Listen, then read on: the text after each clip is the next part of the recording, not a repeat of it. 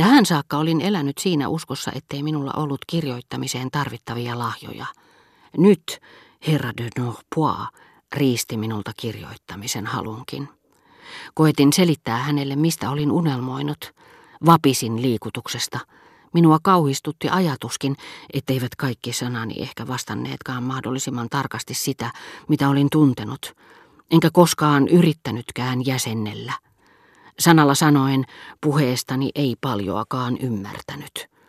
Pelkästä ammatillisesta tottumuksesta tai sen mielen tyyneyden voimalla, jonka saavuttaa kuka tahansa huomattava, neuvoja antamaan tottunut henkilö, joka täysin tietoisena siitä, että hallitsee keskustelua, antaa puhekumppaninsa hätäillä, ponnistella, kiihtyä kaikessa rauhassa, ehkä myöskin korostaakseen itselleen luonteenomaista ilmettä, jota tuuheasta poskiparrasta huolimatta piti kreikkalaisena herra de Norpois. Sillä aikaa, kun hänelle jotakin selitettiin, piti piirteensä niin jäykän liikkumattomina, että asianomaisesta tuntui kuin olisi puhunut kuvapatsaalle, antiikin aikuiselle ja kuurolle jossakin museossa. Yhtäkkiä lähettilään ääni kajahti vastaukseksi kuin huutokaupan pitäjän vasara tai Delfoin oraakkeli, ja teki tavallista suuremman vaikutuksen vastapuoleen, jolle hänen kasvonsa eivät millään tavalla olleet kavaltaneet, minkälaisen vaikutuksen hän oli toiseen tehnyt, tai minkälaista mielipidettä toinen valmistautui lausumaan. Nimenomaan, hän sanoi karskisti, niin kuin olisi jo langettanut tuomionsa annettuaan minun ensin rauhassa änkyttää liikkumattomien silmien edessä, jotka eivät hellittäneet minua hetkeksikään, Eräällä ystävällä on poika, joka mutatis mutandis on samassa asemassa kuin te. Ja puhuakseen meidän yhteisistä taipumuksistamme hän omaksui rauhoittavan sävyn, ikään kuin ne eivät olisikaan olleet taipumuksia kirjalliselle alalle, vaan reumatismiin, ja hän olisi yrittänyt todistaa minulle, ettei siihen kuole. Niinpä hän päättikin lähteä Kedorselta, vaikka häntä siellä isänsä ansiosta odottikin valmis ura, ja välittämättä vähääkään ihmisten puheista hän ryhtyi kynäilemään. Totta kyllä hänellä ei ole ollut syytä katua. Pari vuotta sitten, hän on muuten paljon vanhempi kuin te, sehän on selvä, hän julkaisi teoksen, joka käsittelee äärettömyyden tunnetta Victoria-järven länsirannalla – ja tänä vuonna köykäisemmän, joskin nokkelasta paikoitellen suorastaan kärkevästä kynästä kirvonneen niteen pikakiväärin käytöstä Bulgarian armeijassa, jotka nostivat hänet kokonaan omaan luokkaansa. Hän on jo päässyt aika pitkälle, eikä ole niitä miehiä, jotka luovuttavat, ja vaikkei mistään ehdokkuudesta ole toistaiseksi ollut puhetta, hänen nimensä on sentään pari-kolme kertaa tullut esille ja tavalla, missä ei ole mitään valittamista Académie des Sciences Moralin istunnossa käydyssä keskustelussa.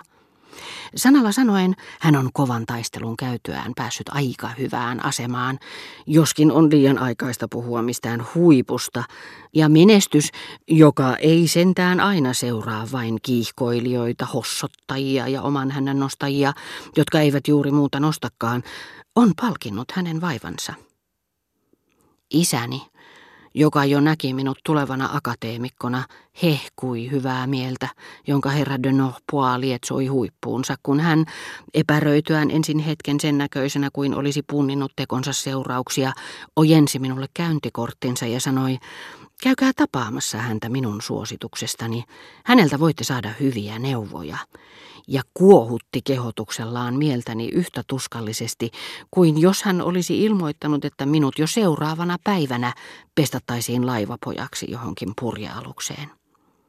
Leonitäti oli jättänyt minulle perinnöksi huonekaluja ja kapistuksia, joita oli vaikea sijoittaa mihinkään, mutta myös kaiken käteisen varallisuutensa, paljastaen täten minua kohtaan tuntemansa kiintymyksen, jota hänen eläessään tuskin olin aavistanut. Isäni, jonka oli määrä hallita tätä omaisuutta, kunnes tulisin täysi-ikäiseksi, puhui luottamuksellisesti herra de joistakin sijoituksistaan. Tämä suositteli hänelle heikosti tuottavia osakkeita, joita piti erityisen varmoina, muun muassa Englannin valtion obligaatioita ja Venäjän neljän prosentin papereita. Näillä ensiluokan osakkeilla on se hyvä puoli, sanoi herra de Norpois, että vaikka korko ei olekaan suuren suuri, niin voitte ainakin olla varma siitä, ettei pääomaan jouduta koskaan kajoamaan. Lopuksi isäni selosti summittaisesti, mitä oli jo ostanut. Herra de Norpoin huulilla häivähti hyväksyvä hymy. Niin kuin kaikki kapitalistit, hän piti varallisuutta haluttavana, mutta hänestä oli hienotunteisempaa onnitella sen haltijaa vain melkein huomaamattomalla yhteisymmärryksen merkillä. Toisaalta, koska oli itse upporikas, hänen mielestään todisti hyvää makua, että oli pitävinään toisten vähäisempiä tuloja huomattavina, unohtamatta silti mukavaa ja miellyttävää tietoisuutta omista paremmistaan. Sitä vastoin hän kiitteli vilpittömästi isäni erittäin varmalla, erittäin hienolla maulla valitsemien arvopapereiden kokonaisvaikutelmaa. Tuntui siltä, kuin hän olisi antanut eri pörssinoteerauksien keskinäisille suhteille ja jopa pörssinoteerauksille itselleen jonkinlaista esteettistä arvoa. Jokseenkin uusista ja tuntemattomista arvopapereista, joista isäni hänelle puhui, herra de Norpois, samaan tapaan kuin ihmiset, jotka ovat tutustuneet kirjoihin, jotka luulitte yksin lukeneenne.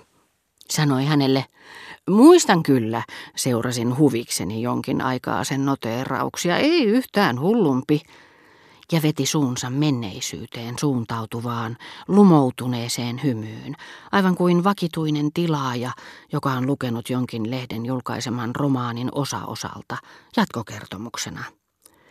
Mielestäni teidän suorastaan kannattaisi osallistua lähiaikoina tapahtuvaan osakeantiin. Ei yhtään hullumpi tilaisuus, sillä arvopaperit myydään houkutteleviin hintoihin. Mutta tietyistä vanhoista arvopapereista puhuessaan isäni, joka ei enää tarkoin muistanut niiden samantapaisten osakkeiden kanssa helposti sekaantuvia nimiä, veti auki työpöytänsä laatikon ja näytti suurlähettiläälle kyseiset paperit. Se oli viehättävä näky. Niitä somistivat katedraalien suipot tornit ja vertauskuvalliset ihmishahmot, niin kuin tiettyjä vanhoja romanttisia julkaisuja, joita olin joskus tullut selailleeksi. Kaikki samaan aikakauteen kuuluva on aikakautensa kaltaista. Taiteilijat, jotka kuvittavat jonkin aikakauden runoteoksia, ovat niitä samoja, joita myös rahalaitokset kiinnittävät palvelukseensa eikä mikään muistuta siinä määrin joitakin Pariisin Notre Damein ja Gérard de Nervalin teosten painoksia, niitä samoja, jotka oli ripustettu Combreen sekatavarakaupan ikkunaan, kuin vedenhaltijoiden kannattamissa kukikkaan suorakulmion muotoisissa kehyksissä komeileva vesijohtolaitoksen nimennäisosake. Isän edustamani kaltaista älykkyyttä kohtaan tuntemaa halveksuntaa lievensi niin suuri hellyys, että hän ylipäänsä suhtautui kaikkeen mitä tein sokean anteeksi antavaisesti. Niinpä hän hetkeäkään epäröimättä lähetti minut hakemaan pienen proosarunon, jonka olin kerran Combreessa kirjoittanut kävelyretkeltä palattuani. Olin tehnyt sen hurmiotilassa, joka minun oli mielestäni pakko välittää niille, jotka sen lukisivat – mutta herra de Norpoin se ilmeisesti jätti kylmäksi, sillä hän antoi sen minulle takaisin sanaakaan sanomatta.